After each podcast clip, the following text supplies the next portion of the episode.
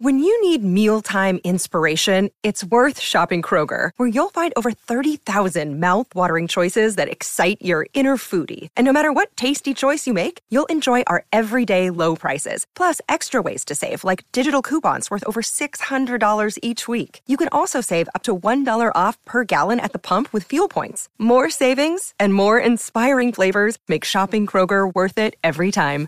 Kroger, fresh for everyone. Fuel restrictions apply. Well, howdy there, Internet people. It's Beau again. So, today we are going to talk about a possible strike in Hollywood. Um, there was a vote taken by a pretty big union. It's got 60,000 members. It's the International Association of Theatrical Stage Employees. 60,000 members, about 90% voter turnout, and 98% voted in favor of authorizing a strike. Now, this isn't the vote to actually strike. This is uh, kind of a warning shot. This is like this is coming if you know you don't come to the table and operate in good faith. Now, what do they want? You know, a bunch of liberal stuff, better working conditions, larger contributions to pensions and health plans, better rest periods, meal breaks, uh, larger cut from the streaming production, stuff like that. You know. Now, when people talk about unions, they often say that it's a that they just go on strike anytime they want to raise. It's worth noting that this union hasn't had a nationwide strike in 128 years. They probably have some legitimate grievances if they're going to this uh, level. Now, there still is a chance that the industry meets them and things move forward.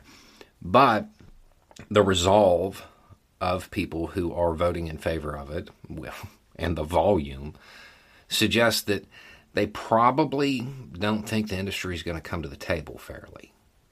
They're not going to get the uh, the cut, and that's basically what this boils down to: is that the people who work behind the scenes on a lot of your favorite entertainment projects that they um, they want an actual piece of the pie instead of just the crumbs.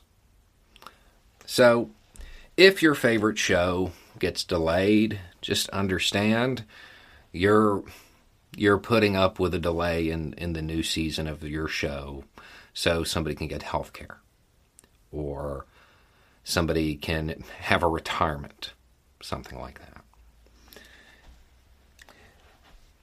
Collective bargaining of this sort, when you're talking about unions and you're talking about industries that have tons of money, it, it's hard because of the amount of money they have. They can ride out strikes pretty uh, pretty well.